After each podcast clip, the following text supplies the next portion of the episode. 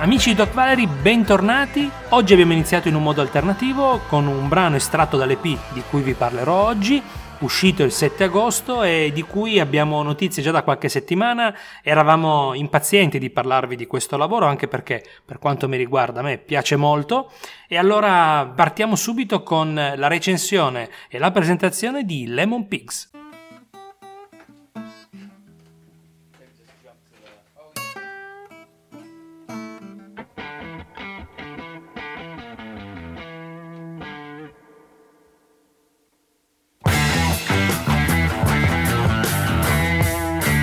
E allora, come vi dicevo, in questo episodio parleremo di Lemon Pigs, ritroviamo eh, Aristide, il produttore di cui vi avevamo parlato la scorsa settimana eh, riguardante Dave Fusano, e qui lo troviamo in, insieme a Simone Bevacqua per presentare questo progetto eh, con sonorità che poi vi spiegherò nei, nei, nei, lungo questa piccola breve recensione. Simone Bevacqua, classe 1996, peraltro molto giovane, 24 anni comincia a picchiare le sei corde nel 2009 e grazie alla scuola House of Rock riesce a calcare i palchi dei, diciamo, locali più famosi per quanto riguarda Torino, che sono Spazio 211 e Hiroshima Mon Amour. Qui, insieme ad Aristide, ha dato vita a un EP molto particolare, dalle sonorità per quanto mi riguarda, io le ho trovate molto british, rock british e pop british anni 70. Bene, pertanto ascoltiamo il secondo brano che si chiama Kid on a Roll.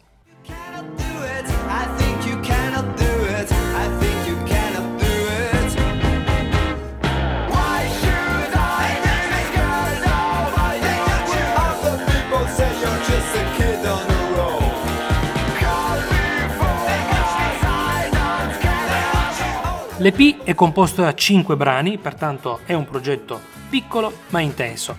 È disponibile su tutte le piattaforme audio, potete ascoltarlo sin da subito e vi lascio con questo ultimo brano che è anche l'ultimo dell'EP che si chiama Lemon Pigs on Tales e che forse è il mio preferito anche tra i, diciamo, i tre estratti che vi ho portato all'attenzione ma anche dell'intero, dell'intero EP. Mi raccomando, ascoltateli perché questi artisti hanno bisogno di essere ascoltati, hanno bisogno di essere anche per certi versi giudicati.